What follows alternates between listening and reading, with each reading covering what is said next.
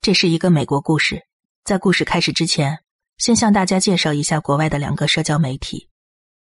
Tinder 相当于我国的探探，而 Kick 是一款有些年头的社交软件，优点是界面简洁，现在几乎被市场淘汰了。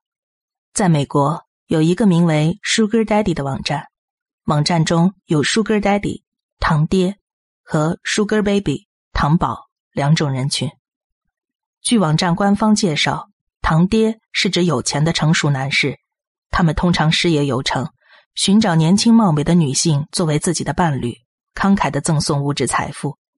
当然，在中国，Sugar Daddy 也有一个熟悉的称呼，也就是干爹。而被 Sugar Daddy 选中的伴侣则称为 Sugar Baby，即干女儿。好，那我们开始吧。他在 Tinder 上的个人资料显示，他四十五岁，但照片看起来最多三十出头。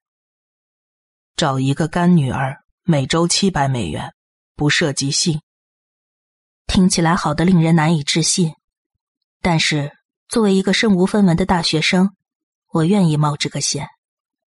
我向右滑动，，Tinder 告诉我配对成功。他的信息几秒钟后就来了。嗯，嘿，亲爱的，我有些尴尬，我不喜欢这个词儿，但是七百美元就是七百美元。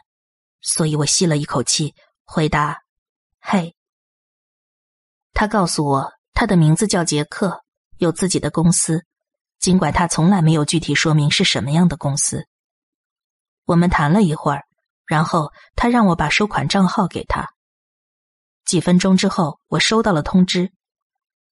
我盯着这七百美元看了至少二十分钟，希望自己能随时从梦中醒来，但这不是梦。嗯，你还在吗？在的，不好意思。要是你不介意我问的话，你想要什么回报？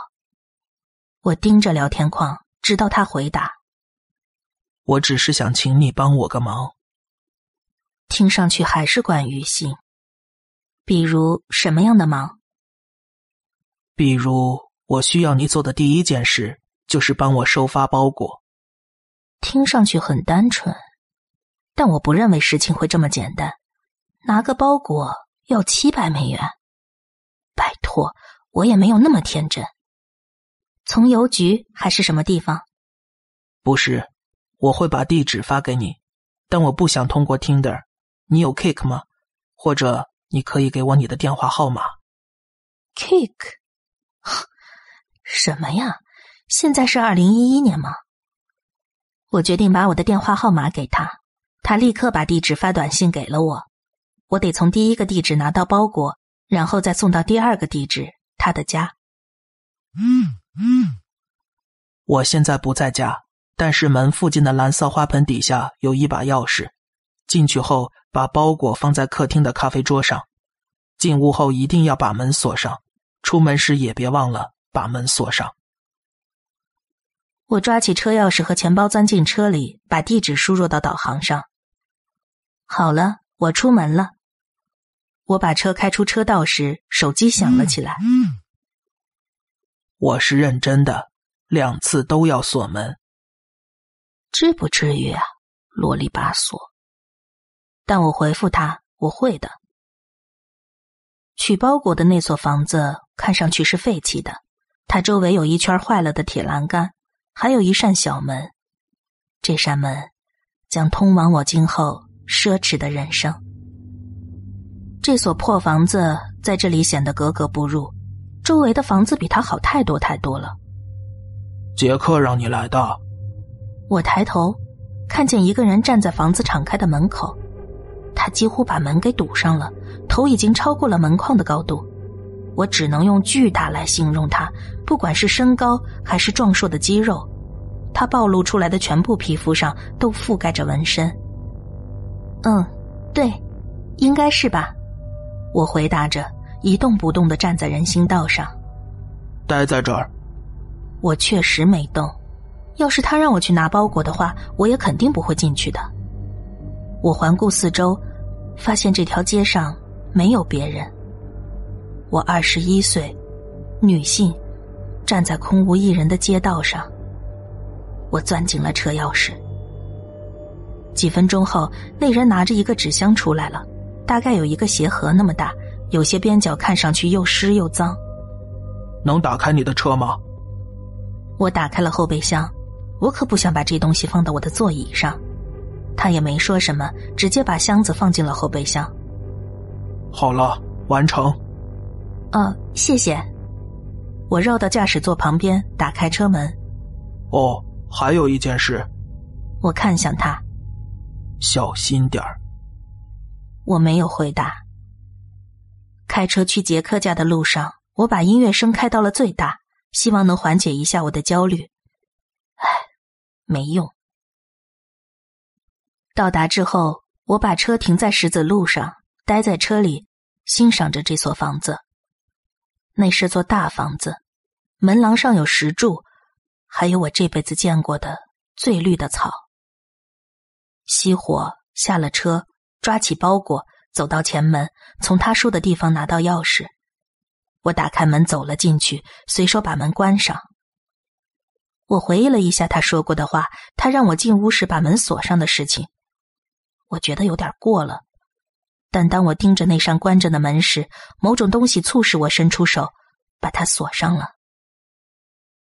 我走了进去，脚踩在厚厚的绿色地毯上，欣赏着房子的内部。所有的家具都是木质的，看起来非常昂贵。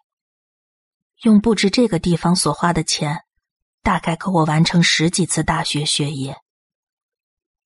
我把包裹放在咖啡桌上，当我走回门口时，房子里某处有电话响了，我呆愣在原地。同时，我口袋里的手机响了，我把手机拿了出来。如果不是马文打来的，任何电话都不要接。我把手机放回了口袋，循着电话的声音，把脑袋探进了几个不同的房间，才在一间看上去是书房的地方找到了他。我走到电话机前，看着来电显示。杰克打来的电话，奇怪。抓起手机又看了看短信，我开始有点害怕了。安全起见，我决定不接这个电话。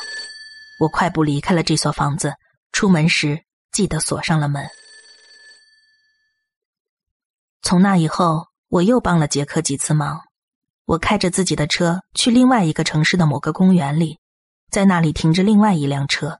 杰克让我开着他去他家，他还让我跟他的一名员工共进午餐。这名员工给了我一个公文包，让我把他送到我第一次去过的那个人家里，还告诉我，要是偷看的话，他有办法知道的。还有几次，他让我开车去第一次去过的那个人家里，跟那个叫做胡里奥的人。待在一起一段时间，我总共赚了三千五百美元。不久之前，他发来这样一条短信：“我要你在我家过夜。”我从来没有见过他本人，但是和他通过几次电话。他又告诉我，如果我能遵守规则，他愿意付给我一千美元。那天晚上，我开车去了他家。门前的街道上空无一人，但通常都是这样的。不过这次门廊上的灯却亮着。我走过去，打开门，走进去，然后又锁上。房子里的一切看起来都一样。杰克在电话里告诉我，他会把规则放在餐桌上。我把自己的东西都放在了客厅里。我的包跟里面那些华丽的家具比起来。简直就是垃圾！我信步走进餐厅，果然，木桌上有一张纸，被一只空杯子压着。进来时把门锁上，只接马文的电话。晚上九点到十一点之间不要打开水龙头。晚上十点以后不要为任何人开门，不管他们说自己是谁。如果走廊尽头壁橱的门是开着的。那就睡在书房里，如果是关着的，你可以睡任何一间卧室。园丁半夜会来，如果他敲窗户，躲起来。把电视打开，让他在夜间静音播放，别忘了做这件事。冰箱里什么都可以随便吃。我明天早上付钱给你。晚安。我答应过他，会遵守所有的规则。但是老实说，我有点后悔了。不过，既然我已经来了，还能拿到一千美元，我还是决定留下来。只要遵守这些规则，我就没事儿的。不过，我还是觉得有点奇怪，这是什么规则？鬼屋吗？尽管如此，我还是在屋子里闲逛了几个小时，因为我打算九点左右去睡觉。因为看规则的意思，九点之后。所有奇怪的事情就会开始发生。八点五十分，我刷了牙。九点前最后一次使用水龙头。我查看了一下走廊的壁橱，是开着的，所以我把自己的东西搬进了书房，准备在沙发上睡觉。以防万一，我锁上了门，躺在沙发上翻看着手机。我没有收到杰克的任何消息，于是我开始设想各种可能的情况和理由。来解释为什么他的家里有这么严格、古怪的规定。晚上十点十六分之前，我肯定睡着了，因为在那个时间我被门铃吵醒了，正要起身检查，但我这时想起了规则：晚上十点以后不要为任何人开门，不管他们说自己是谁。我坐在沙发上，尽量不动，生怕他们会听到。哪怕是最轻微的声音。警察，开门！